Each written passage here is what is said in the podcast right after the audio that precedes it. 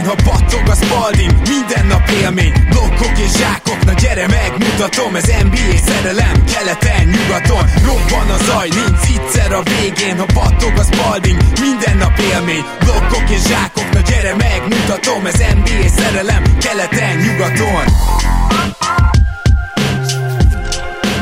Én jó! Szép jó napot kívánok mindenkinek! Ez itt a Rep City keleten-nyugaton podcast a mikrofonok mögött Zukály Zoltán és Rédai Gábor. Szia Zoli! Szia Gábor, sziasztok, örülök, hogy itt lehetek. Na hát először is nem mehetünk el szó nélkül, hogy, hogy mennyi sok visszajelzés érkezett az előző adásról, ami egy picit ilyen politikai tájékoztató témájú volt, ugye legalábbis az adás nagy részében. Köszönjük szépen mind a Patreonon, Facebookon, rengeteg helyen jeleztetek nekünk. Volt, aki szerint egy nagyon jól sikerült adás volt, volt olyan is, aki mondta, hogy nem annyira ért egyet ezzel a megközelítéssel, és, és, és jót beszélgettünk vele is, úgyhogy ezt akartuk, ezt szerettük szerettük volna kicsit elindítani, úgyhogy tényleg ezer, ezer thanks mindenkinek, és ma pedig egy Patreon kérdéssel foglalkozunk majd, mert hogy egy nagyon jó kérdést takott fel nekünk Patrik, a kérdés pedig így szól, sziasztok, nagyon köszönjük, hogy aktívak vagytok így a karantén idején is. Gondoltam, írok egy kis mi lenne, ha gondolatot új kollektív szerződés, és a csapatok megkapják az esélyt az Amnesty 2.0-ra. Ti kiket vágnátok ki a csapatokba, és szerintetek hová kerülnének az amnesty játékosok? Random példa, Bulls Felicio, brazil első osztály. Amikor elolvastam ezt a kérdést, akkor azért örültem, mert ugye egy teljesen más formában csináltunk már olyan adást, ahol a jó szerződéseket néztük át, ugye ott a kep feléből kellett jó csapatot alkotni, és így hát a jó szerződéseket is átnéztük. Most aztán átnézhetjük a rosszakat is, de nem olyan rohadt unalmas formában, hogy felsoroljuk őket, hanem, hanem megnézzük, hogy egy-egy csapat kit vághatnak ki, hogyha ezen a mondanám a nyáron, de hát ugye most már tudjuk, hogy ez a nyár novemberben lesz, szóval ezen novemberrel lenne újra Amnesty. Na most azért az felmerült bennem, hogyha jól emlékszem az első Amnesty provision vagyis ilyen kitételt, amivel ugye ki lehetett rakni úgy egy szerződést, meg játékost, hogy, hogy a sapkát már nem nyomja, noha persze ki kell neki fizetni azt, ami hátra van. Szóval, ha jól emlékszem, ez úgy volt, hogy csak a saját magad által megkötött szerződésekkel járhattál el így, Ugyanakkor nem tudom, Zoli, hogy te ilyen szigorúan készültél, de én most arra biztatnálak, hogy, hogy akár nézzük meg azt is, hogy egy oda cserélt játékost is el lehessen küldeni. Nyilván azért annyira nem mehetünk el a vadonba, hogy mondjuk egy hosszabbítás előtt álló játékost amnestizünk, tehát egy, egy, egy Jamal Murray-t, vagy mit tudom én, egy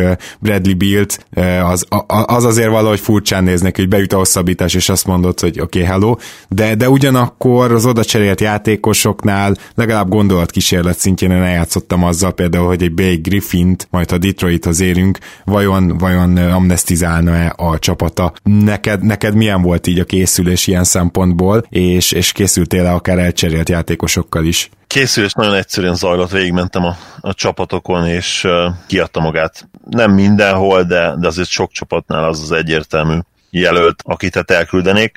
És én azért egy ilyen, ha más nem, egy ilyen mentális jegyzetet csináltam azokkal a játékosokkal kapcsolatban is, akik esetleg jobb jelöltek lehetnek egy-két éven belül, mint a mostani, és Aha. ebben a kategóriában viszont már szerintem nem csak úgy beszélhetnénk, de talán érdemes is lenne beszélni azokról, akik már hosszabbítottak, de még nem kezdettek ketyegni a szerződés. Abszolút, abszolút, mert ugye az Amnesty az általában egy kollektív szerződés idejére van, tehát lehet, hogy mi a most úgymond nyarat, most már ezen túl mindig úgymond nyár lesz, próbáljuk szimulálni, de azért magát az Amnesty-t két évvel később is felhasználhatják a csapatok.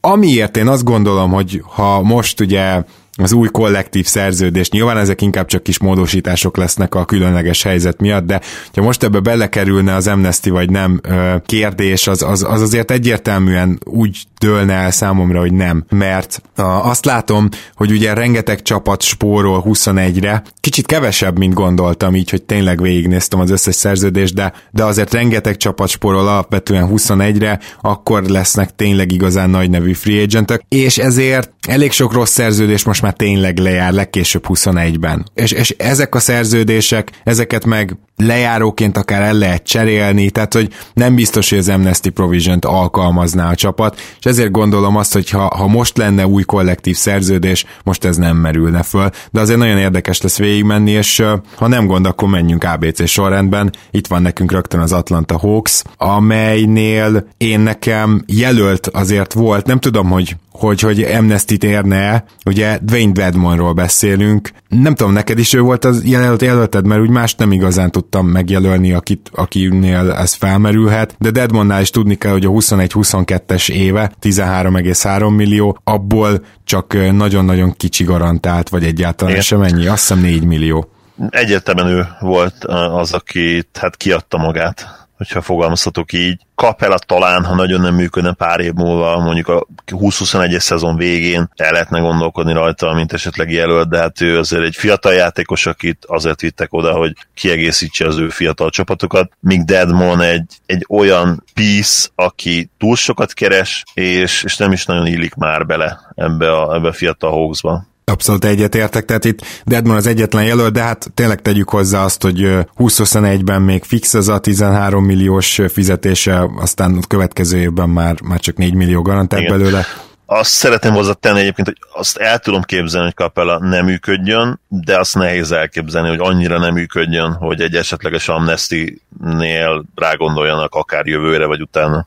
Abszolút. Nézzük meg a Bostont. Na ez nekem nagyon érdekes volt olyan szempontból, hogy ugye Hayward hát elég gyanús, hogy belép jövőre abba a 34 milliós opciójába, de ugyanakkor nem tudna idén nyáron így se úgy se igazolni a Celtics. 21-ben meg lejár Hayward, és a többieket nem igazán tekintettem jelöltnek. Tehát ugye Kemba keres 32-t, majd ő 37-ig egészen felmegy 22-23-ra. Brownnak már megvan a hosszabbítása, ez ugye nem egy max hosszabbítás, bár közel van hozzá, de, de egyelőre nem látom, hogy itt bárkinél ez felmerülhetne. Nyilvánvaló, hogy a fiataloknak a, a olcsó szerződését meg nem akarod semmisé tenni.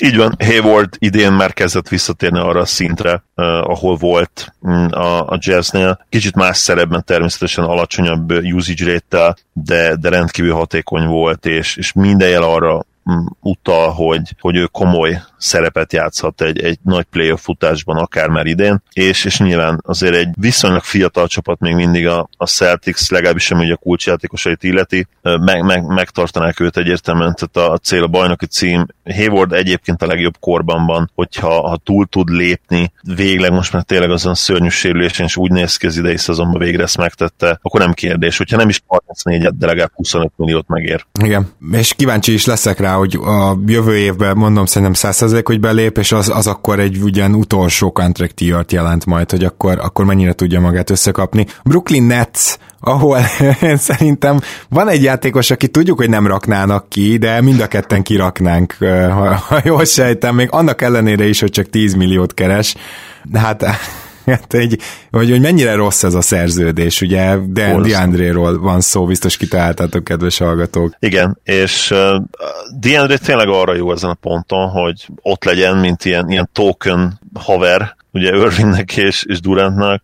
Vannak közös élmények, közös emlékek, amerikai válogatottban is, ha jól emlékszem, játszottak együtt, de hát mint játékos, DeAndre Jordan gyakorlatilag, hát szerintem befejezte a karrierje érdemi részét. Hány évesen? 32-33 évesen? Hát a 31, de, de hát hogyha most ezt mondjuk, ugye neki még három év múlva is lesz szerződése. 31 éves, tényleg hihetetlen. Tehát mellette stílusban olyan szinten elszaladt az NBA, hogy, hogy, hogy hihetetlen. Tehát amit a Dallasban is láttál, hogy, hogy megvoltak a startjai, tehát le tudsz szedni egy dupla-duplát, de semmi impactja nincs egyszerűen annak, amit csinál már a pályán, és nem, nem elsősorban, vagy nem csak azért, mert ő milyen játékos jelenleg, hanem mert rohadtul nem illik bele az, amit ő tud mai ligába. Ha menjünk a Charlotte Hornetsre, ahol azért van egy olyan rossz szerződés, aminél halál komolyan elgondolkoztam azon, hogy még egy egyéves szerződésként is kivágnám. Természetesen azért nem tenném ezt Batummal, nyilván róla van szó, és 2020-21-re van egy 27 milliós ö, player optionje, hát azért ne, ne, ne nagyon gondolkozzunk el azon, hogy ebbe belép mert belép. De, de ugye a Hornets tankol, végre valahára tankol, még, még ez se sikerült olyan tökéletesen, de azért például egy Marvin Williams-t is elengedtek inkább, Kit Gilchrist-et is elcserélték még idén, hogy minél rosszabbak legyenek, és azt gondolom, hogy Bátum ezen a ponton már nem jelent igazából plusz győzelmeket, a sérülések miatt ő lelassult kellően ahhoz, hogy, hogy ne veszélyeztesse ezt a bizonyos tankot, még vele együtt is van akár egy maxos helyük is, hát nyilván attól függ, hogy mennyit esik vissza a sapka, de nem is maxos, de jelentős helyük van akár ezen a nyáron, hogyha mindenképpen valami nagy nevet szeretnének igazolni, amire ugye, mint beszéltünk róla korábban, nem sok lehetőség lesz. Tehát ezeket a terveket se zavarja, tehát a Hornet szituációja miatt aztán azt mondtam, hogy, hogy mégsem ugyan már, tehát a Hornetsnél éppen ezért nem élnének szerintem az Amnesty-vel. Egyetértek, ahogy mondtad, van így is helyük, és tényleg Bátum szerintem minden idők egyik leginkább fejvakarósabb szerződése volt az 16-ban, amikor megkötötte ezt, ezt az öt éves szerződést. A mai napig nem értem, hogy... És mindenki tudta akkor, tehát az volt vicces, ha visszaemlékszel, hogy rajtuk kívül gyakorlatilag mindenki megkérdőjelezte ezt, ezt a Igen. döntést, és, és már akkor mondtuk, hogy úristen, hogy mit gondolnak. És hát nyilván az azóta még rosszabb lett. Tehát nem csak, hogy beigazolódott beigazolódtak ezek a, ezek a hangok, de hát Ugye tudtuk, hogy sérülékeny, tudtak, hogy sérülékeny Igen. volt. Tehát, hogy... És, és a, az volt a durva, hogy a, az egészséges évei is szerintem egy kicsit túlértékeltek voltak. Tehát egy nagyon jó all játékos volt, de... De nem superstar, vagy nem... De nem superstar, és nem, nem superstar impact. Tehát ő, ő azért nem egy, még csak egy Scottie Pippen lebutított, nagyon lebutított verziójának se nevezném. Tehát tényleg igen, az, azért nem rossz ez az analógia azért, mert, mert ugye Batumnak a passzjáték, a pick and roll játéka az azért eszünkbe juttathatja Pipent valóban, tehát, tehát az analógia Igen, meg ugye egy nagyon jó védő volt egy koron. Egyébként azért is vicces a Pippen párhuzam, mert Batumot annó a, a Draft, Rex, Draft Express, ha jól emlékszem, a következő, vagy az európai Jordanként Igen, ezek, volt, ezek nagyon jó. jók. egyik új Michael Jordan, ugye Stevenson mellett extra vicces, visszagondolni erre. Ő egy, egy nagyon-nagyon tehetséges játékos volt, iszonyú fizikai adottságokkal megáldva, és, és egy ponton azért all szinten játszott, ilyen borderline all szinten, de, de soha nem volt ő 20 plusz milliós játékos. Tehát 2016-ban azt a, azt a szerződést neki nem szabadott volna adni. Igen. Menjünk át Chicagóba, ahol én nagyon kíváncsi vagyok a te véleményedre, hogy, hogy lenne olyan játékos, akit kidobnál, mert ugye persze itt van nekünk Felíció, Na most 2021-ben még 7,5 milliót keres, utána azért csak lejár az a szerződés, és a Bullsnak akkor se lenne helye igazából, hogyha Hát ha Otto Porter kilép a szerződéséből, persze, akkor már, akkor már érdemes helyet csinálni, de Otto Porter belép a játékos opciójába, és ne tévedjünk, hogy ezután az év után befog, ami 20, 28 milliós, akkor azt mondanám, hogy most Felicio 7 milliója ide vagy oda, nem fog semmit számítani, pont ugyanott lesznek, viszont én kíváncsi vagyok, hogy te megfontolnál-e mást, akit esetleg nekem senki nem szúrt szemet a, a Bulls keretéből. Milyen játékosokat váltanák ki, úgymond ugye ezzel az Amnesty-vel, olyan játékosokat, akiknek nulla csereértéke van, és még hosszú és nagy szerződésük van. Nyilván az egyetlen igazi jelölt az, az Zach Levin lehetne, de, de őt be tudod vonni egy cserébe, és ő ahhoz képest még egész, egész jól keres, viszonylag, viszonylag jól keres, hogy milyen statokat hoz. Lenne olyan csapat, amelyiket be tudnánk szivatni egy Zach Levinnel, szerintem, ha mi lennénk a GM-ek, úgyhogy, úgyhogy teljesen felesleges rá gondolni, mint potenciális jelölt. Más, más meg nem látok igazából olyan szerződéssel, a, aki tényleg érdemes lenne egy amnesty-re. Bizony, bizony, de nem vártam, hogy ilyen higgadt maradsz Levinnel kapcsolatban, egyébként teljesen, teljesen egyetértek veled. Ez egy cserélhető szerződés, Ted Young és cserélhető szerződés, tehát nem lenne értelme természetesen. Jó, hát akkor menjünk át Clevelandbe. Na, ugye itt azért van egy nagyon komoly kérdésünk. Egy, egy, egy olyan komoly kérdésünk, ami, ami igazából az, hogy Kevin Lavot el lehet cserélni. Mert mindenki más rendben van, meg lejár, meg jó Dramond még belép majd ebbe a következőbe. Tomzon szerintem el is engedik, hogyha nem, akkor ennél nyilván jobb tudják majd visszahozni. Hogy Kevin Love cserélhető-e, mert ha nem, akkor ő az egyik legnagyobb jelöltünk az Amnesty-re. Igen, igen Ládnál abszolút el kell gondolkodni ezen, hiszen hogyha megnézzük, lényegesen többet keres, mint egy Zach Levin. Idősebb, ugye most már ő a 30 rossz oldalán van, ahogy mondani szokták, és hát nagyon sérülékeny az elmúlt években. Ami, ami nála egy olyan dolog, ami, ami azért viszonylag új, bár volt ugye minnesota is azt hiszem késztörése, ha, ha nem csak az emlékezet, amivel ki kellett hagyni elég sok idény, de az, de az olyan sérülés volt, ami ilyen bárkivel, de az utóbbi években azért egyre aggasztóbb, és, és még úgy is, hogy a usage rate egyre csökken, ugye volt, nem szép dolog ezt felhozni, főleg, hogy nekem is voltak, ugye, meg vannak hasonló problémáim, de ugye van a, a, az anxiety, ugye a pánikromok, azért az, az azért erős, hogyha NBA GM vagyok, és, és építenem kell valakire, nyilván nem szép ezt így ebből a szögből megnézni, megfogni, de, de azért mégiscsak. Úgyhogy, úgyhogy igen, ő, ő szerintem egy olyan játékos, aki a karrierje ezen pontján oda kell raknunk a listára, és, és valószínűleg hajlanék is afelé, hogy igen, őt, őt, őt amnesty. Igen. Mert nem hiszem, hogy komoly. Tehát esetleg egy rövidebb ugyanilyen rossz szerződést kaphatsz érte. Igen, vagy, vagy esetleg annyit lehet talán megvárni, megnézni, úgymond, hogy még egy évet vársz. Tehát ennyit tudok elképzelni, de hogy ez a szerződés miért futna végig a Clevelandben úgy, hogy, hogy Love jelen pillanatban cserélhetetlennek tűnik, és ezt most értsétek úgy, hogy persze a mellé adsz két first picket, de ki a franc akar mellé adni egy újjáépülő csapatból két first picket, tehát oké. Okay. Kíváncsi leszek egyébként, hogy lesz olyan GM, aki máshogy gondolja, mert abban biztos vagyok, hogy aktívan próbálják felmérni a piacot Clevelandben, hogy cserélhető Igen, az a baj, hogy nagyon hosszú ez a szerződés. Ha, ha legalább egy éve rövidebb lenne, Igen. Csomó, látnék olyan csapatot, akinek úgynevezett ugye szűk windowja van, egy két éves window, ugye Portland trailblazers nagyon sokat beszéltünk, miért ne lehetne megpróbálni?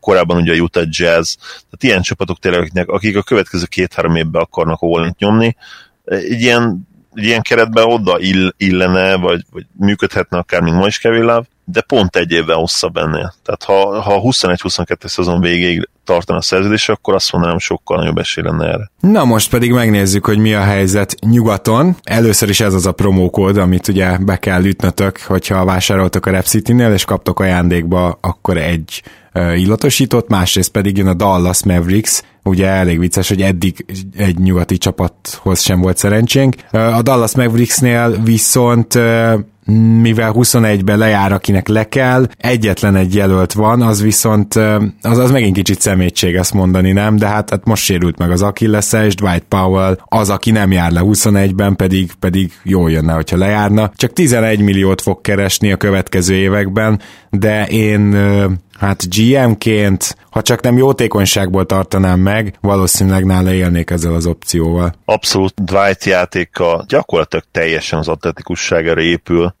Ő tényleg egy, egy pattogós magas ember, a liga egyik legjobb rim runnere, és mint ilyen nagyon-nagyon valószínű, hogy, hogy az ő hasznossága az, az drasztikusan le fog csökkenni, miután visszatért. Még az idei szezonon túl három teljes idényen átketyeg a szerződésre, nem kérdés. Ha, ha, ha lenne megint Amnesty, akkor Dwight egyértelmű választás lenne. Megyünk tovább Denverbe, ahol nem igazán van ilyen választás, bár kíváncsi vagyok, hogy mit mondasz.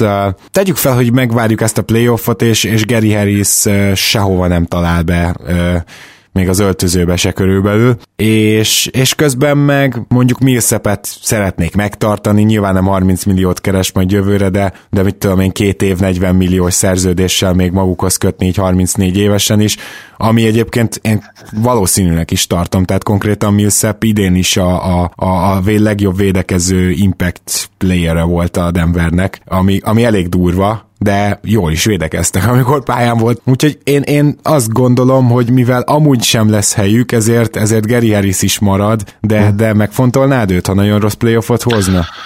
Még nem, még nem. Azért nem, mert tavaly is már azért legyünk őszinték rosszul játszott, de még mindig nagyon fiatal, 25 éves, nagyon jó védő, tehát oké, okay, mentálisan meg van lőve, az önbizalma az, az tényleg teljesen elment, addig a pontig, amikor már ünnepelték a csapattársak, Igen. mintha bajnoki címet nyertek volna, amikor becsúszott végre egy jobb meccs, ami, ami önmagában vicces, és szerintem kicsit kínos is neki, de, de ennek ellenére nem ment el legalább a, az akarata védekezésben végig keményen hajtott ebben a szezonban, és, és mondom, van annyira fiatal még, hogy bízzak abban, egyrészt, hogy ugye visszatér a formája, hogy, ha, hogy mondjuk egy 18-19 milliót megérjen, mert az abszolút benne van, és fizetés is kb. ott van ugye 20 körül. Illetve ha nem is történne ez meg, a csereértéke szerintem lehet még annyira jó, hogy, hogy azt mondja egy GM, hogy oké, okay, én látom, hogy ez a srác, ismerjük Gary Harris, tudjuk, hogy rohadt jó, egyértelmű, hogy mentális problémákkal küzdik, önbizalomhiány, de azt gondoljuk, hogy a mi csapatunknál ez megváltozhat, és, és ezért cserélünk érte, akár adunk egy első köröst is. Én, én abszolút látom ez benne, úgyhogy, úgyhogy emiatt nem, nem rá a listára. Elmondtad, elmondtad igazából a teljes gondolatmenetet harris kapcsolatban. Jamal Murray-nél csak említsük meg, hogyha, hogyha nem fejlődik semmit, és még két-három évig nem fejlődik semmit, majd mondjuk ilyen 22 nyarán, amikor még hátra lesz két év, és az 33, meg 35 millió, meg 36 lesz, bocsánat, az utolsó. Szóval na, akkor lehet, hogy egy jelölt lenne, most, most nyilván semmiképpen sem, csak ezt említsük meg, ugye ez az a szerződés jelenleg, ami a Denvert, és a Denvernek ezt a csapatát konzerválja, és nagyon-nagyon nehézé teszi, hogy mozogjanak. Igen, minap volt ugye egy vicces nyilatkozat a Jamalnak, ami az hozzá kellett fűzöm egy megjegyzést is, hogy, hogy ugye senki nem vereti meg őket hét meccses párharcba, ha ők a legjobbjukat nyújtják, mert nyilvánvalóan azért ezen a ponton kicsit nevetséges, azért ez a gárda még nem egy, nem egy volt OKC, amelyik bejutott egy döntőbe, és tényleg mindenki azt vette tőlük, hogy mikor kerülnek majd a csúcsra, mikor érnek majd fel a csúcsra. Nincsenek ott, a, a talent az nyilvánvalóan megvan, szerintem bennük lehet egy, egy nagyon jó playoff futás akár már idén, de, de ahhoz elsősorban egyébként pontosan uh, Jamal Murray kell, hogy sokkal-sokkal-sokkal jobban játszani, és, és a csúcsokra, amikre időnként felír egy-egy meccsre, azok, azok stabilizálódjanak, konzisztens legyen, mert akkor van ennek a csapatnak esélye arra, hogy, hogy tényleg komoly contender legyen a play És, és az a probléma, ugye, hogy, hogy semmi ilyet nem láttam eddig Jamal Murray-től a pályafutása alatt.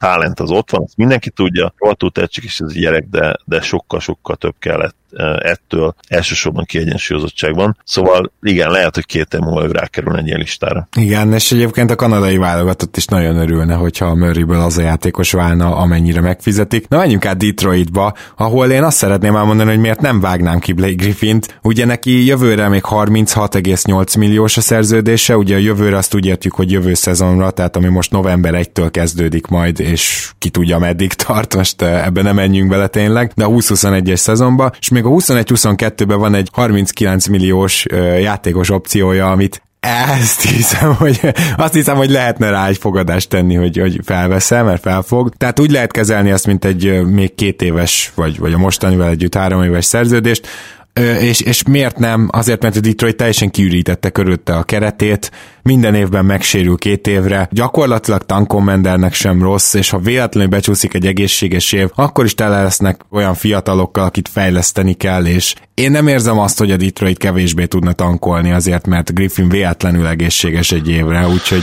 nem látom okát. Egyébként helyük is van, mint az állat, tehát annyira kiürítették a keretet, hogy Nekem Blake-kel ilyen nagyon vicces, szeretem, utálom kapcsolatomban.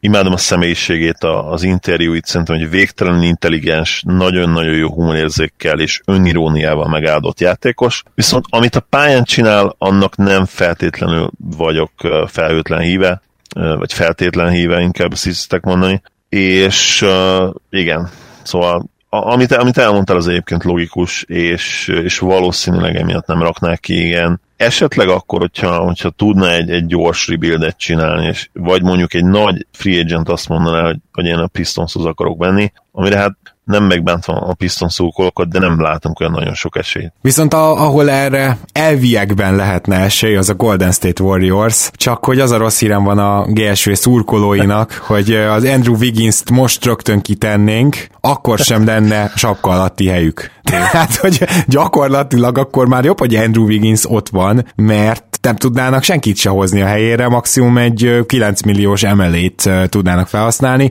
Az Iguldal a Trade Exception az így is úgy is, ugye az 17 vagy 18 millió, az így is úgy is megvan, tehát a mostani helyzetben is, akkor kell Andrew Wiggins-t amnestizálni. Bocsi, tisztában vagyok vele, hogy ez amúgy más jelent, és a szerződését amnestizáljuk, de engedjétek meg nekem, kedves hallgatók, hogy az egyszerűség kedvéért néha ezt a szót használjam így. Hogyha a tulajdonos azt mondja, hogy na jó, innentől nem nagyon szeret szeretnék luxusadót fizetni. Például, ha kiderül jövőre erről a csapatról, hogy egy közepes playoff csapat már csak. Sajnos a sérülések miatt azért ez is valamennyire még benne van a pakliban. Nyilván azt kívánjuk, hogy, hogy ne ez történjen, de, de hogy semmilyen más esetet, esetet nem látok, ahol az Amnesty szóba jöhetne, mert a hősöket meg szerintem nem fogják elküldeni így.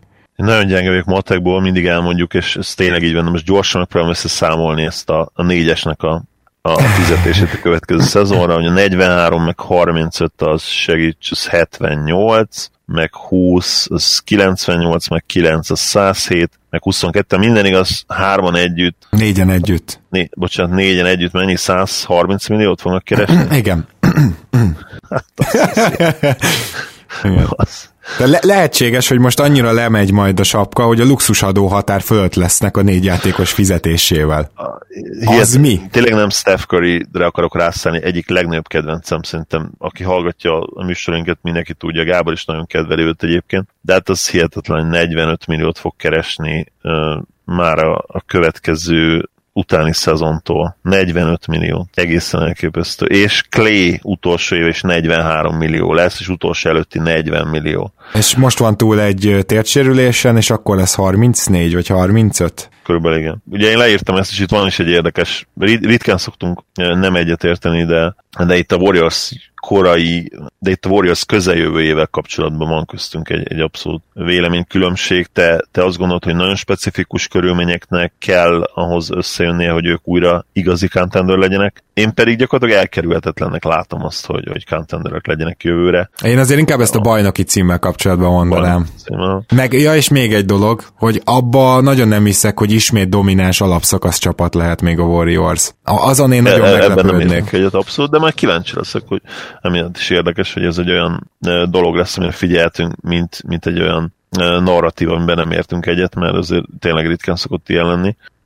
Minden esetre, hát itt igen, egyértelmű, hogy Andrew Wiggins az, az akit, akit kiraknánk, viszont ahogy mondtad, maximum ez arra lenne, hogy a luxusadót, illetve hát, a repeater tax majd lenyomjuk, vagy elkerüljük. És, és ez durva lesz az a repeater tax, ha így folytatják, úgyhogy kíváncsi vagyok, hogy milyen irányba megy majd a Golden State. Na menjünk át Houstonba, ahol ö, szintén van egy jelölt, ami egyrészt ugye itt megint szóba kerülhet a luxusadó, főleg ismerve feltételt a Houston tulajdonosát, aki ezt nem nagyon szereti fizetni. Másrészt pedig nem tudom, hogy Eric Gordon mennyire cserélhető. De hogyha ha egy picit is cserélhető, akkor most rögtön el kéne cserélni, mert nagyon hosszú ez a hosszabbítás, amit legutóbb kötöttek vele. Tehát ő még 2022-23-ban is 20 milliót keres majd, és látjuk Eric Gordonon azt, hogy egy kiváló játékos, amikor egészséges, amikor minden rendben van, és nem is állítom, hogy még mindig sérülékeny vagy ilyenek, de azért csak becsúszik egy-egy sérülés, fél szezon szarformában tol le, tehát az, az a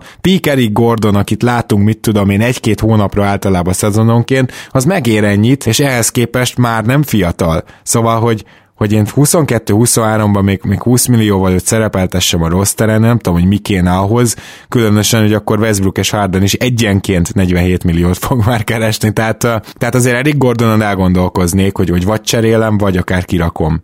Én, én Gordon mindig egy picit túlértékeltnek tartottam, már a, már a Galo időkből, ugye Gallinarival egy draftról jött, ha, ha nem csak az emlékezetem, és még Swash, Swash uh, nagy Swash-sel, ugye az NBA 1.hu fórumról is volt egy kis vitánk, hogy nyilván én, én már akkor is az európai játékos mellett voltam.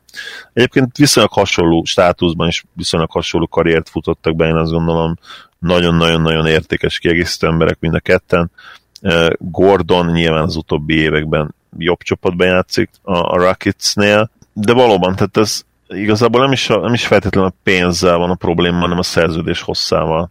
Tehát igen, hogy ahogy mondtad, még 22-23-ban is 20 milliót fog keresni, amit szinte garantáltunk, hogy már a 21-es, 22-es szezonban sem lesz valószínűleg az értéke ennek a közelében, de, de 22 számos szezonban szinte 1000 százalék. Úgyhogy, úgyhogy igen, én is, én is valószínűleg őt választanám itt. Azért, azért Houston közel van ahhoz, hogy ilyen Houstoni papókák legyenek mondjuk egy két-három év múlva, tehát azért itt egy gyakorlatilag be van lőve egy keret arra, hogy együtt előregedjen. Igen, és... Meg hát az a, nyilván főleg Harden abszolút megéri a pénzét, Westbrook is egyébként most egészen jól kezdett játszani a szünet előtti hónapokban. Igen de hát az, az is tényleg az vicces, hogyha ránézünk a 22-23-ra, ugye mind a kettőnek player option, és 47-47 millió, majdnem 100 milliót keresnének együtt abban az évben. Westbrooknál viccesen bemondhatnád, hogy kikölt már el 40 milliókat egy centerre a mai NBA-ben. Egyébként igen. Na jó, az Indiana Pacers-re nem tudom, hogy átmenjünk el, mert tele vannak jó szerződéssel, és fel sem merül senkivel kapcsolatban az Amnesty szerintem, tehát itt tehát egyszerűen nincs jelölt se. Nem, so, arra sokkal inkább lenne, hogy, hogy az egyik legjobb, vagy hanem a legjobb szerződés, ugye Domas Szabonisnak lehetne esélye erre a következő években, hogyha még tovább tud fejlődni, és ha esetleg odarak egy triplát, akkor tényleg, akkor brutál. Brutál jó uh, szerződés lesz, igen, igen, igen. Igen, és hát Miles is most már azért kezdi megszolgálni a pénzét, rájöttünk, hogy ő, ő kicsoda, micsoda, ő egy védekező specialista, floor spacer center, soha nem is lesz ennél több, de ez nagyon értékes a mai ligában. Bizony, és egyébként a mai napig az advanced statok éppen ezért nagyon szeretik. Még ebben a szezonjában is, amit többen megkritizáltak. Esetleg Brogdon, hogyha sérülékeny lenne, az ő szerződése megkérdőjelezhető lenne később, de, de nem keres olyan nagyon sokat a mai ligában. Amikor beszélünk ilyen 45-47 milliókról, akkor ez a csávó, amikor épp egészséges, simán ér 20 Igen, ta- talán egy picit túlzónak tartom a felvetésed, de semmiképpen nem esnék át én se annyira a ló másik oldalán lévő ló másik oldalára, hogy itt Amnesty-ről beszéljek. Persze, ha csak nem sérülékeny. Clippers, bárki eszedbe jutott? Tehát sokat keres beverli, mert most Paul George, meg Kawai, ők 21-ben majd szépen hosszabbítanak, és, és kész van a csapatod nagyon sok ideig. Tehát én azt gondolom, itt igazából nincs jelölt megint csak. Beverni nyilván a szintén kezd öregedni, de hát azért a mai ligában nem 12-14 milliókra nem mondhatjuk azt, hogy, hogy ez ez, ez brutális, főleg, hogy azért ő még mindig a legjobb védők között van a posztján. És cserélhető is. is szerintem még ez a szerződés. Abszolút cserélhető, nem kérdés most már Lou se keres ugye 20 plusz milliókat, mint, mint pár éve, amikor, amikor beleköthettél volna. Hú, eh, szerintem, szerintem itt nem jól emlékszel rá, mert Lou sosem keresett szerintem 10 fölött nem? sem. Nem. Biztos? Igen, de azért tűnik úgy, mert ugye mindenki felhördült, amikor legutóbb 8 millióra hosszabbította csak a szerződését, de én valamiért úgy emlékszem, hogy azelőtt is csak 6 milliót keresett. Megnézem gyorsan, mert ha, ha tényleg így volt... Ő, ő mindig Barjan szerződésen volt nagyjából. Én valamiért úgy emlékszem, volt egy nagy szerződésben, de akkor nem. Hát akkor igen, most, most nézem egyébként, abszolút. Tehát nem, hogy nem, hogy 20 milliót, hát 10 milliót nem keresett Azt soha mondom, az ember. Igen, igen. Ami mondjuk azért kicsit, kicsit rossz. De, de tény, hogy neki kellett azért jó pár év, mire, mire ilyen szintre feljutott, és, és ha, ha mondjuk 24-25 éves korában ezen a Six Man of the Year szinten lett volna, akkor nyilván becsúszott van egy nagyobb szerződés is, de valóban az, az jó. Menjünk át akkor Los Angeles van a másik felére, de igazából egy csarnok még most jelenleg. Tehát a Lakers ugye úgy csinálta meg az egész rostert, hogy 21-re mindenki lejár. Szerencsétlenek denget mondjuk meg 22-be is fizetik, de hát nyilván amit uh, stretcheltél... Az... szerződés baszki, hihetetlen. Igen, az olyan durva. Tehát most ugye a stretchelve van... 5 éve nem játszott szerintem. És, és, és, meccset, 5 millió. Fizetik. Ebbe a szezonban 5 millió. Következő szezonban 5 millió 21-22-ben, ezt meg nem is tudod amnestizálni, mert már stretchelve van, úgyhogy hát itt nincs miről beszélnünk.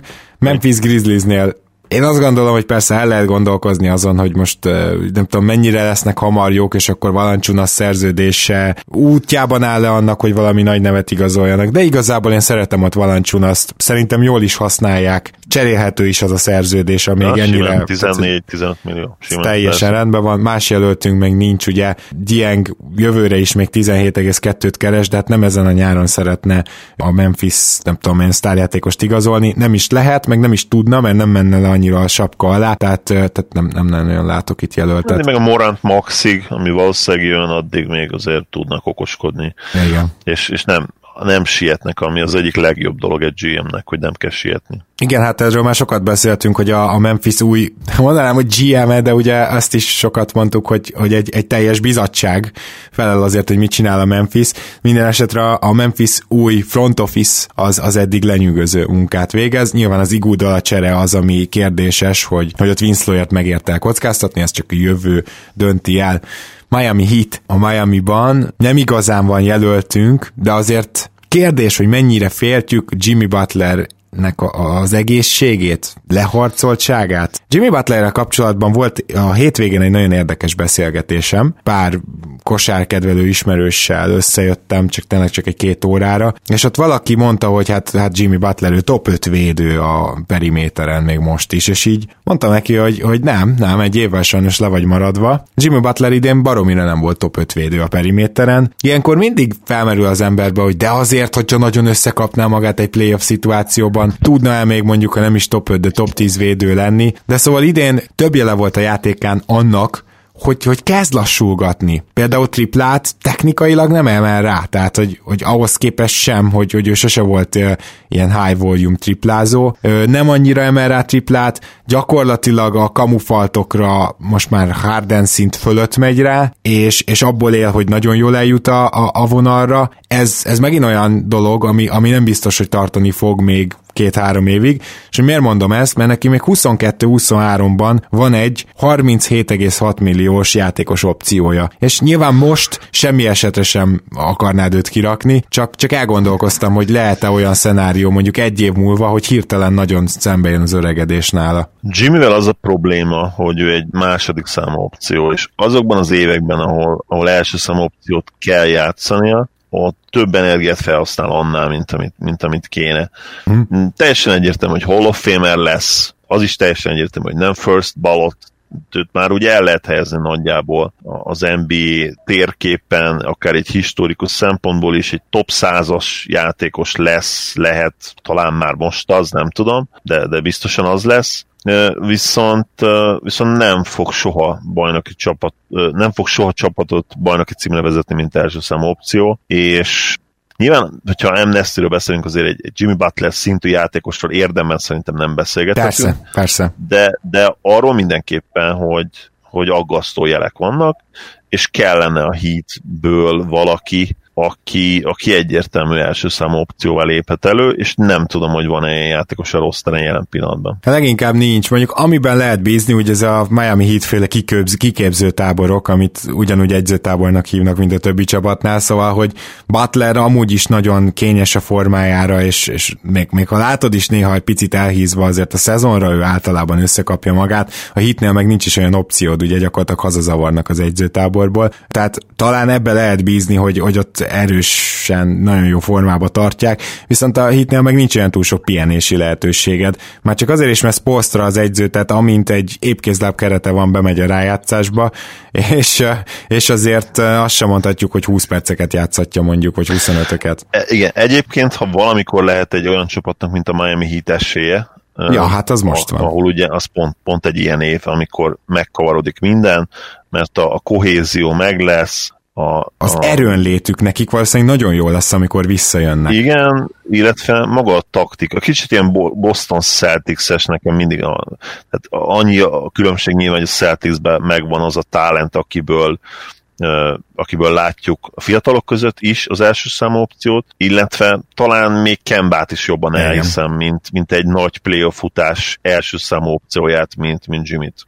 Igen, menjünk át Milwaukee-ba, ahol nagyon izgalmas a szituáció olyan szempontból, hogy ö, nyilván Middletonnak meg Antetokumponak nagy szerződése van, ezzel az égvilágon semmi gondom nincs, egyik sem túl idős, már mint Middleton a szerződése végére már úgy 30 valamennyi lesz, de itt van Eric Bledsoe, akit én kivágnék és nyilvánvaló, hogy ezt nem tenné meg a Bucks, és nyilvánvalóan megmentenék az arcukat azzal, hogy, hogy Bledsoe-t választották Brogdon helyett, és azt is el kell, hogy mondjam, hogy Bledsoe valóban ténylegesen posztján top 3 védő, vagy top 4 hogyha irányított nézek, és, és amúgy a ligában is a legjobb védők között van, tehát ez rendben van. Az, amit tavaly láttunk tőle a playoffban, ha az megismétlődik idén, én szó nélkül kivágnám, mert ez tényleg olyan dolog lehet, ami hátráltatja Janniszt a bajnoki címmelérésében, és ugye a csapatot. Ugye Bledsoe most 15 milliót keresett, vagy keres ebben, a, ebben az idényben, következőben még 16-ot fog, 21-22-ben 18,1-et, majd aztán van egy nem garantált szerződés része még 22-23-ra, tehát nem olyan vészesen hosszú ez a szerződés. Ugyanakkor aggasztó egy picit Bledsoe playoffban mutatott játéka,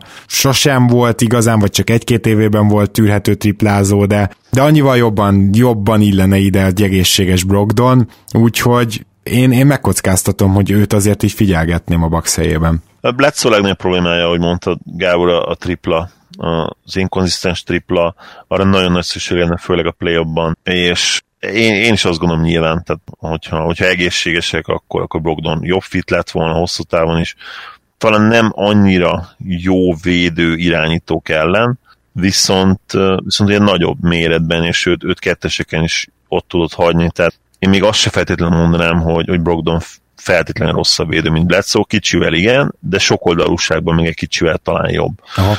És, és hát nagyon, nagyon kicsi a hiba határ a, a Bucksnál, ahogy mondtad. Jannisnak idén vagy jövőre egyszerűen nyernie kell, és itt a kelt azt végig nagybetűvel kell kiemelni. Hát akkor menjünk át még minnesota ahol gyakorlatilag megszerezték a haverokat egymásnak, a haverok, akik nem tudnak védekezni. Várjál, az a H, A, NV, a HAMV, a haverok, akik nem tudnak védekezni, szóval Towns és Russell, és, és ez, ez a duó, ez rohadt sokat keres, de hát mit csináljunk? A többiek meg lejárnak kb. Hát James Johnsonnak van jövőre egy egészen nagy játékos opciója, amiben hát gyaníthatóan belelép, de, de itt egyébként nincs jelölt. Eszembe jutott, és szerintem nem olyan rossz szóvic, hogy akkor a, az ő bajnoki címük az Hanvába Ó, oh, hát ez egy elég, elég, elég, elég jó vicc. Nem rossz, nem? Ah, teljesen. Nem akarom, teljesen. saját vállamat veregetni, de szerintem elmegy szódával. Teljesen rendben. Uh, nem, nem lennék Minnesota T-Wolf szurkoló, tehát a, ők be vannak betonozva a középszerűségbe a következő évekre. Nem látom magam előtt, hogy, hogy a Russell Towns duo pár valószínűleg rohadtul látványos alapszakasz futáson kívül komoly tényező tudjon lenni a play majd a, mondjuk a következő három-négy évben, tehát amíg ugye Ketnek a szerződése, illetve hát ugye Russell szerződése is gyakorlatilag ketyeg, cáfoljanak rám, más nem tudok mondani. Nyilván amnesty nincsen gyakorlatilag jelölt ebben a keretben. Igen. Hát és ugyanígy van a New Orleans tehát, hogy egy, még, még, csak, még csak a gyanú árnyéka sem merülhet fel, nincsenek hosszú szerződéseik, nincsenek rossz szerződéseik. Szerint nem tudom, ha bármi van, amit kihagytam, vagy nem jól látok, akkor mondjad, de, de szerintem ugorhatunk a Nix-re. Abszolút. Most végigfutom még egyszer a fizetéseiket, de nekem én se írtam fel senkit. Tehát Lonzo tök jó arra, amire nyilván nem vásárolnád ki a tripla idén nagyon jól megy neki. Igen, de az a kérdés, és... hogy majd mi, miért, vagy hogyan tudod meghosszabbítani, Igen. ugye? Drew felmerülhetne, de ugye viszonylag rövid a szerződése most már gyakorlatilag a jövő év és utána player option, amiből ő nagyon valószínűleg ki fog lépni ő még kaphat egy, igen, kaphat egy jó szerződést. Igen, hosszú, évre kevesebb, de uh, igen, tehát években hosszabb, de szezonra lebontva kevesebb fizetést. Uh-huh, ez benne van a pakliban. Jó, viszont hogyha átmegyünk New Yorkba, akkor Julius Randall uh, nem egy rossz jelölt, ha bár ugye úgy van az egész New Yorki fizetésstruktúra megszerkesztve, hogy 21-re szétsporolták magukat, Randallnek van egy ilyen nem garantált része 21-22-es szezonban. Tehát most emiatt, emiatt őt nem fogod kirakni, meg fogják próbálni elcserélni, és kész. Igen, és nyilván a Knicksnek most mi a célja az, hogy Jannisszal le tudjanak egyáltalán ülni, hogy megpróbálják eladni az ő víziójukat majd Jannisnak, amennyiben Jannis egyáltalán meghallgat bárkit, aztán Igen. meglátjuk. A Knicks ezt csinálja évek óta, és egyébként én totálisan egyetértek ezzel a haditervel. Közben annyi, hogy ugye nem tudtak tankolni érdemben sok éven keresztül, most végre sikerült tavaly és idén. Meglátjuk, hogy, hogy bár idén már nem annyira jó, hogy Igen. be kell mákolni valakit a drafton, illetve próbálkozni továbbra is az FA piacon, sokkal inkább ezzel a fajta újjáépülési kísérletezéssel értek egyet, mint a, mint a Charlotte Hornets vonala mondjuk. Érthető. Az okc pedig ugye a Robertson szerződés most lejár, és hallottad a nagy hírt, remélem. André Robertson elvileg mostanra vissza tud térni, és ez azt jelentené, hogy Robertsonnak valószínűleg véget ért volna a karrierje is, hiszen sérülten fejezte volna be az utolsó szer- a szerződése utolsó évét, ki a franc próbálta volna meg, valószínűleg tíznapos szerződéseken keresztül vezethetett volna vissza az út neki az NBA-be. Viszont mi, mi van akkor, hogyha ezzel, hogy jött ez a három hónapos ö, ö, csúszás, ezzel ő pályán tud még lenni, és hát nem tudom, hogy mit tud két és fél év kiadás után megmutatni, de, de mindenképpen még egy esélyt kap, hogy megmentse a karrierjét, szegény nem tudom, hogy, hogy mi legyen a véleményem André Robertsonnal kapcsolatban ilyen pillanatban, mert legszívesen azt mondanám, hogy, hogy minimális esélyt látok arra, hogy pályára lép Igen. Uh, idén már. Egyszerűen nem tudom elkezdeni, hogy ilyen hosszú kiadás után gyakorlatilag kísérletezzenek valakivel, még akkor se, hogyha olyan reputáció van az illetőnek, mint neki. Aztán meglátjuk, lehet, hogy bedobják, nem tudom. De, de annyira jól működik az OKC idén. Igen. Olyan jó kis magot találtak meg, hogy én, én nem biztos, hogy az edzőhelyébe kockáztattam ezt azzal, hogy berakom André Robertson, meg, meg... mondtad, két és fél után. Igen, meg lehet, hogy bedobják, de azt szinte kizárt, hogy ő is bedobja. Hogy azt, én, azt én is hozzak ma egyet. Igen. Úgyhogy... Figyelj, lehet, hogy két, két és fél elég idő ahhoz, hogy egy jó triplát összehoz. Réjelenként tér vissza. Igen, mondjuk ez azért nagyot néznénk, maradjunk annyiban. Hát, még nem történik meg sosem de igen, igen. Jó, Orlandóban megint csak nincsenek jelöltjeim. Ne, nem tudom, neked vannak-e, ugye Vucs egy nagyon baráti szerződésem van, amit szerintem bármikor el lehet cserélni, mert folyamatosan simán, csökken. Simán, még elsőkörös piket is kapnál érte. Igen.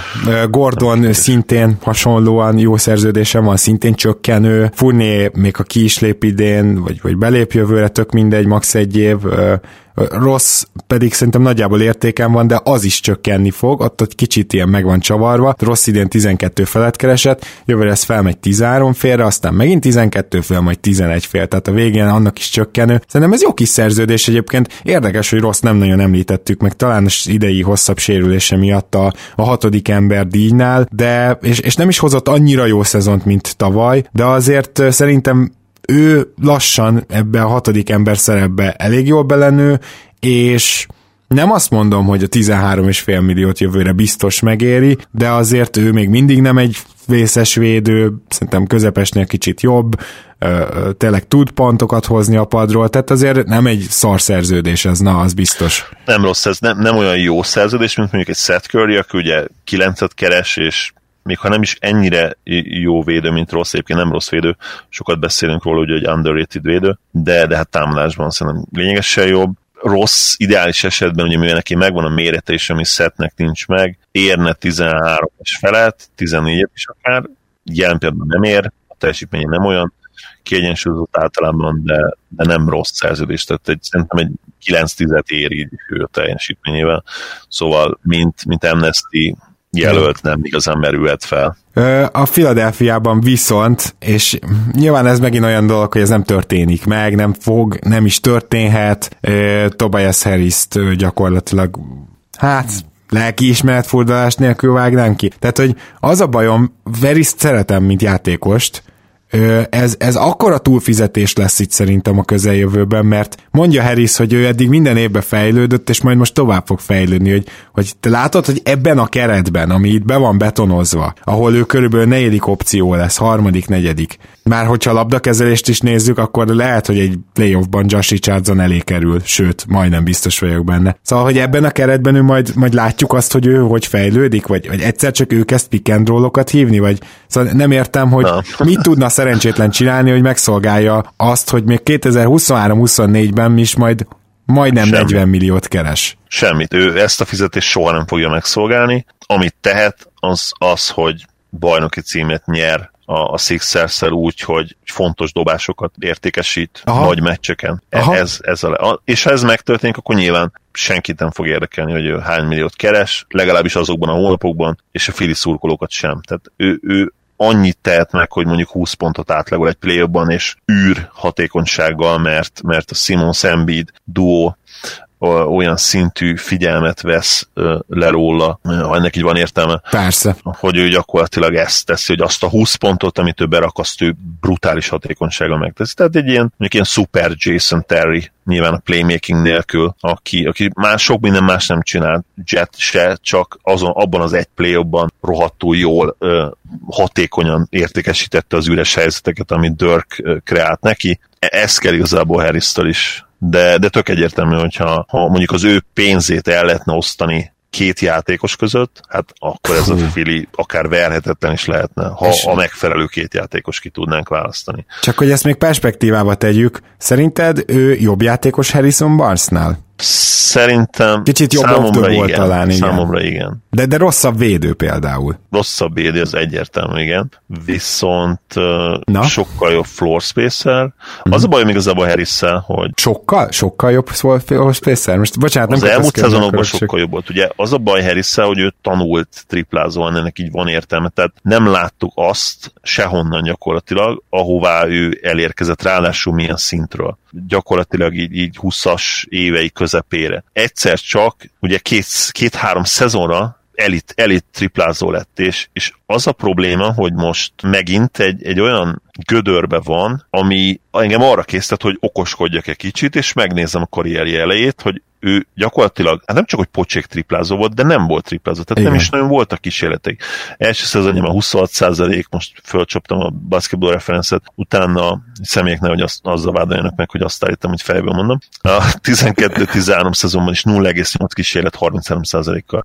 Utána volt egy 25 százalékos szezonja. És aztán hirtelen már én azt, ahogy én igen nézem. Jöttek az első a, jelek, mondjuk, úgymond, igen. Tehát, igen, 15-16-os szezontól, a Detroiti évtől kezdve, nyilván elkezdett dolgozni a tripláján, de még utána is volt egy 34%-os szezon. És, és, és utána meg ilyen 41 40 százalék, 41 százalék, 5, 5 kísérlet felett, megint egy 40 százalékos szezon, aztán egészen csú, csúcsosodott ugye a Clippers uh, évig, ahol 43,4 százalékkal, és közben stabilan a büntető százalék is már majdnem elérte a 90 százalékot. Igen. 87 százalék is. És ahhoz képest meg elég durva visszaesés az elmúlt két évben, Szóval, szóval lehet, hogy egyszerűen vannak olyan játékosok, akik abszolút ilyen tanult triplázók, mert egy Ray bedobta 22 évesen és 23 évesen is az üres triplát, tudom, 100-ból 85-ször. De Tobias Harris nem, ő megtanulta ezt a képességet, viszont lehet, hogyha ezt így meg kell tanulnod, és nem ösztönösen jön, nem olyan a készszem koordináció, akkor lehet, hogy könnyebb is elveszíteni ezt átmenetileg, és, és ha ő tényleg elvesztette ezt, és a 43% vagy a 41%-os triplázóból ő egy ilyen 33-35%-os triplázóval vedlet vissza, akkor viszont nagyon nagy bajok vannak. Igen, egyébként csak azért mondom, mert Barnesnak ugye tavalyi éve összesen, tehát a, a Dallas és a sacramento is nézve, az, vagy, vagy előző idénye inkább így mondom, az 40%-os tripla szezon volt 5,7 kísérletből. Viszont Barnes is ugyanez a tanult triplázó. Igen, ez kétségtelen. De azért ő, ne, tehát amikor ő megérkezett a ligába, akkor sokkal inkább volt triplája, mint Harrisnek, tehát azért nem ugyanolyan szinten ez tanult. Igen. De tény, hogy sokkal nagyobb hely is volt, tehát ő olyan csapatban játszott, ugye emlékezzük vissza az original deadline abban ő is ott volt, és hát miről, miről leghíresebb Harrison Barnes egyébként? Arról, hogy a, a 3-1-ről elveszített döntő során volt az utolsó meccseken 12 olyan wide open kísérlet, amiből ha mondjuk bedob akár már 3-4-et, vagy, vagy maximum 5-öt, ami még mindig bőven 40% alatt van, bajnok a Warriors, és gormodáját vágta a gyűrű tönkre. Na minden esetre ehhez képest a fizetéseket összehasonlítva azt gondolom, hogy árértékarányban mindenképpen jobban jár Svene, mint Tobias Ebben egyetértek, igen. Tehát ha árértékarányban nézzük, akkor, akkor nem kérdés. Meg most mi a triplát mondjuk, de tudjuk, hogy ezek a játékosok nem csak triplázni tudnak, hanem többek ennél, viszont annyival meg nem többek, hogy mondjuk mainból fő, fő labdakezelők legyenek. Na, próbáljuk meg ezt magyarul. Viszont bocsánat, hogy egyik ragadok a Philadelphia-nál, de Elhorfordról mit gondolsz? Azért ugye az idei év az nagy csalódás volt, mondták, hogy van egy sérülés, amivel bajlódott, én azt elhiszem, de, de azt elhorfordott látni az advanstatok listájának a, az alja, alján, meg a vége felé, egészen szürreális volt. Annyira, hogy nem is hiszem el. Tehát, hogy nem is gondolom azt, hogy Elhorford ennyire visszaesett. Elképzelhetőnek érzem, hogy van visszaesés, ekkora biztos nincs. Masszívan túlfizetett Horford is, nem kérdés, hogy, hogyha a szerződésére egy ilyen egészként tekintesz vissza, majd 2022 nyarán. Team option van neki? Nem, nem garantált az utolsó éve. Nem garantált. Úgyhogy azt Igen, akkor mondjuk akkor tűzzük ki 2022 nyarát, azt fogjuk mondani, hogy ha csak önmagában a szerződést nézzük, nem érte meg. Viszont megint vissza kell kanyarodnom arra, senkit nem fog érdekelni, ha vagy az idejét, vagy a, vagy a 20-21-es, vagy a 21-22-es szezon megnyeri a Sixers, náluk mindent, tehát a legdurvább all csapat a ligában jelen pillanatban, Igen. mindent arra tettek fel, hogy a következő három évben valahogy nyerjenek egy bajnoki címet. A Phoenix Sunsnál szerintem nincs jelölt hogy most vége tovább menjek. Itt gyakorlatilag ugye Rubio, még lehet, hogy egy épkizláb irányító kellett, és nem konkrétan Rubio dicséri, de, de Rubio szintet emelt rajtuk, és másnak meg nincsen hosszú szerződése, amit kivágnál, ugye a Bukernek van hosszú szerződése, azt meg nyilván nem vágnád ki, tehát nem tudom, te látsz-e bárkit, akin egyetlen lehet gondolkozni. Nem, nem. Ricky hm. ennyit ér szerintem, mai ligában nyilván tök jó lenne, hogyha tudna triplázni normálisan, de, de nincs, nincs szerintem se. Booker nagyon-nagyon fiatal, támadásban, ha csak a scoring részét nézzük, akkor egy szinte megállíthatatlan támadó fegyver. Nyilván vele kapcsolatban is spekulálni kell, hogy ez miért nem vezet győzelmekhez. A, kérdés összetett és, és bonyolult. Lehet, hogy az rá válasz, hogy mert Booker kicsit ilyen üres statisztika játékos. Erre a következő évek fognak választani, még nem lehet őt leírni, ez teljesen egyértelmű. 22 éves, vagy talán már betöltötte a 23 de nagyon-nagyon fiatal. Igen, és azt ne felejtsük el, egy ilyen tényleg fanstat az idei évből, hogy a Sunsnak az eredeti kezdőtöse az plusz 10 millióban van, tehát hogy a, a, abban abba ugye Booker is benne van, és az a kezdőtös idén nagyon nagyot ment. Szóval most van egy ilyen kis mintánk, hogy, hogy volt egy olyan ötös, amivel Booker is működött. Szerintem ez fontos megegyezni. Portland Trailblazersnél nekem nincs jelöltem. Gyakorlatilag McCallum is, még hogyha ha talán egy picit túlzás is ez a szerződés felek hosszúságába, de bármikor cserélhető, másra meg nem is érdemes ránézni ilyen szempontból. Jó szerződések, kis szerződések, le Whiteside meg ugye most jár le. Abszolút, abszolút. Nurk is szerintem ilyen total bargain szerződés lehetett volna. Nyilván a sérülés az nagyon-nagyon sajnálatos volt, de még így is van a jövő éve. Sőt, és, sőt, sőt, hát ugye idén látni fogjuk, vagy ebben az idényben látni fogjuk, van, igen. Így van, és a, azt viszont látom most, és ez már feltűnt tegnap is, amikor néztem is, tehát, hogy neki miért non, non-guaranteed az utolsó éve? Ez egy nagyon jó kérdés, mindjárt ránézek, mert ugye most mi a Basketball Insider-t nézzük, mert ott nagyon könnyű Igen. lapozni, de, de az nagyon fura lenne egy szintű játékosnál ebben a korban hogy, hogy egy utolsó év az non-guaranteed, az hogy? Nem lehet, hogy valami hiba van ott? Rögtön, rögtön megnézem, Zolikám, mert a, a sportrek.com az, ami az igazán pontos és igazán jó ebből a célból, úgyhogy nektek is azt javaslom, csak ott most nem, nem tudtunk olyan szépen Nem lehetne meg, valami tévedés lenne ott. Na hát kérlek szépen, mindjárt mondom, igen, ö, tehát ez valóban nem garantált. De hogy a francban lehetséges ez?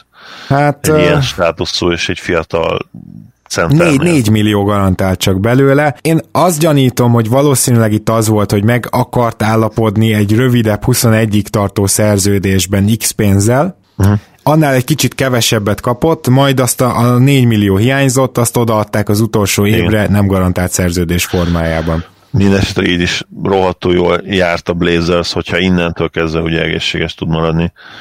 Az a baj ezzel sérüléssel, ugye látjuk, hogy, hogy mire újra elkezdesz bízni a testedbe, Gordon Haywardnál, Paul George-nál is láttuk.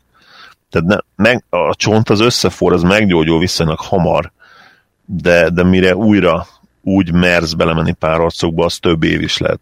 Igen. És nála azért ez még talán egy periméter játékosnál is fontosabb. Hát kíváncsi leszek, hogy mennyire tudott úgymond izom szinten visszaépülni, tehát hogy, hogy ezt most látni fogjuk a mozgásán, elég, eléggé gyanítom. Menjünk át Sacramento-ba, ahol ö, megint csak nincs jelöltünk, a Sacramento-i csapat az két év múlva már brutálisan drága lesz, úgyhogy azért jó lenne, ha elkezdenének fejlődni, és azt gondolom, hogy van is egy ilyen irány, el is kezdtek fejlődni, minden esetre, hogy ebbe mennyire zavar bele Barnes szerződése, szerintem semennyire, nagyon meredeken eső szerződésről van szó, ami idén 24 millió, jövőre 22, aztán 20 és 22-23-ra már csak 18 milliót keres, tehát frontloaded, ugye ezt úgy mondjuk, hogy az elejét töltötték fel, szerintem ez egy nagyon fasz a szerződés így. Igen, ugye Buddy Hield ugyanígy csökkenő, ő árértékorányban nem tudom.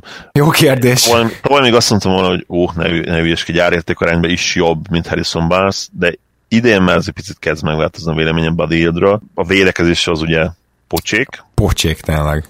Pocsék, pocsék. Úgyhogy a Kings nagyon érdekes csapat, én számomra nagyon szimpatikus, ahogy építkeznek ők, ugye, ahogy kell szerintem a fiatal talentre, lerakták a voksukat, high ceiling játékosaik vannak, ugye azt jelenti, hogy nem feltétlenül jelen pillanatban nagyon jók, mint például Bagley, de, de a, a max potenciálja az elképesztő, ugyanez szerintem igaz Foxra is, hátra kell dőlni és nézni, hogy fejlődnek. Ennyi tényleg ennyi. A San Antonio Spursnél szintén nem fogunk jelöltet találni azért, mert 21-ben kimondhatjuk, hogy lejár az egész csapat. Itt olyan, olyan ez, mint hogyha 21-ben nem tudom, beütne valami hatalmas, ugye ez az FA piac lesz valójában, de valami hatalmas meteor, és sok csapatnál ott így megszűnik minden. Hát a Spurs sincs másképp meg kell találni a következő duncan vagy Robinson-t majd, akkor vagy, vagy leigazolni. Igen. De nem, nem lesz egyszerű, tehát a, a Spursnél nem hiszem, hogy bármikor reprodukálni lehet, azt, sőt, hát ebbe biztosak lehetünk, hogy nem lehet reprodukálni ezt a 20 évet. Én még mindig kicsit bár már vége van ennek az érának, legyünk őszinték. Én ennek ellenére még mindig úgy vagyok, hogy amíg, amíg nem csúsznak le a playoffról, addig még, igen. ez az éra, és akkor utána lehet új, új lappal kezdeni. Azt nem tudom, hogy ugye erről beszélgettünk sokat, hogy amíg pop ott van, addig belemennek egy, egy normális, proper rebuildbe, mert én ebben nem vagyok biztos.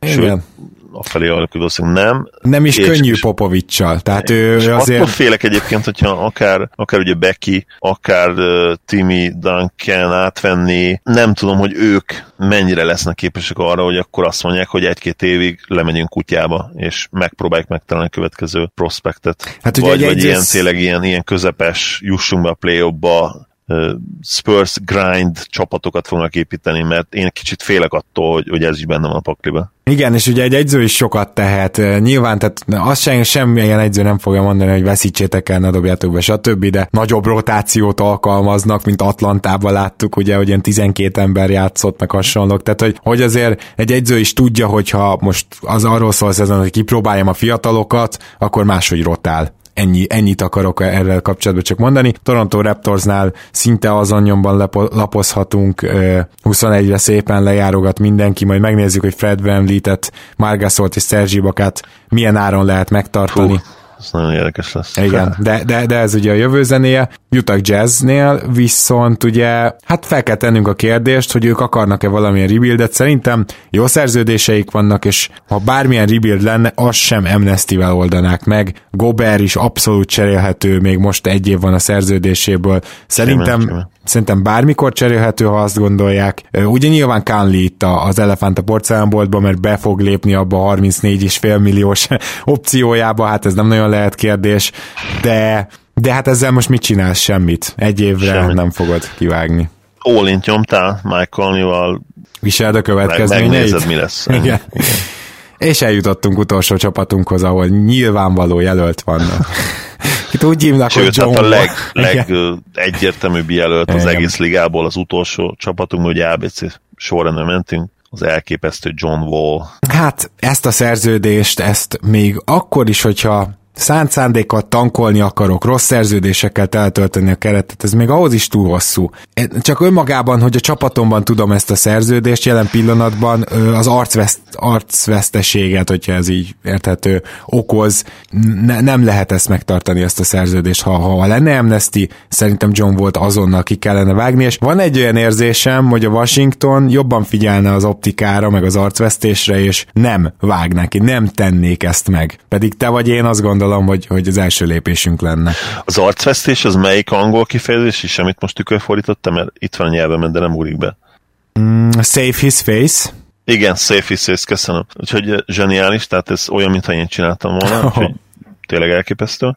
Igen, igen, tehát az a baj, hogy mondjuk ha tényleg visszajön az Amnesty, és azt mondod, hogy kivásárolod John volt, brutális nagy baj lenne belőle. Megint ugye felmerülne, de előre látom egyébként ez a, ez a rabszolgavonal is, hogy mi, mi afroamerikai játékosok megkapja a szerződést, és eldobják, mint egy, mint egy használt rongyot, ugye akkor a, a tulajok a, a rabszolgatartók, ugye nemrég volt ez az adásunk, és tudjátok azt, hogy abszolút nyitottak vagyunk és érzékenyek vagyunk a témára, sőt, én azt gondolom, hogy, hogy ugye beszéltünk a liberális oldalról, hogy a, a szó eredeti értelmében vett liberálisok vagyunk, de, de ezt a részét tudtam, amikor, amikor NBA játékosok, akiknek bárhol, bármikor kiléphetnek a szerződésükből, és azt mondják, hogy, hogy ők röghöz vannak kötve, nevetséges, nevetséges ez a része Tényleg. legalábbis. Ráadásul a kapitalizmusban létrehozott egyik legjobb rendszer ez az NBA Cap rendszer, komolyan, tehát hogy szinte olyan sok mindent kiküszöböl, és ennek áldozatokkal jár. Tehát, hogy de szerződtél, ebbe vagy igen, benne. Bármelyik játékos mondhatja azt, hogy én holnaptól nem ütöm le a labdát, soha többet nem akarok játszani. Nyilván a szerződését bukja, pénzét bukja, de bárki bármikor visszavonulhat, senki nem szólhat egy büdös szót se, úgyhogy már itt ugrik a, a teljes analógia a vízben. Igen. Jó, én azt hiszem végigmentünk a csapatokon, megnéztük, hogy kik azok a rossz szerződések, amik még a nagy 21-re való spórolás ellenére is bent maradtak, bent vannak most a ligában, és hogy ki az, akit ezzel együtt ki is raknánk. Reméljük, hogy élveztétek ezt az adást. Zoli, nagyon szépen köszönöm, hogy ma is itt voltál. Örülök, hogy itt lettem. Szia Gábor, sziasztok! Kedves hallgatók, keressetek minket Facebookon, keressetek minket a különböző podcast lejátszó platformokon, megtaláltok mindenfelé, és természetesen Patreonon tudtok már akár havi egy dollárral is támogatni. Jövünk ezen a héten, még addig is minden jót kívánunk nektek. Sziasztok!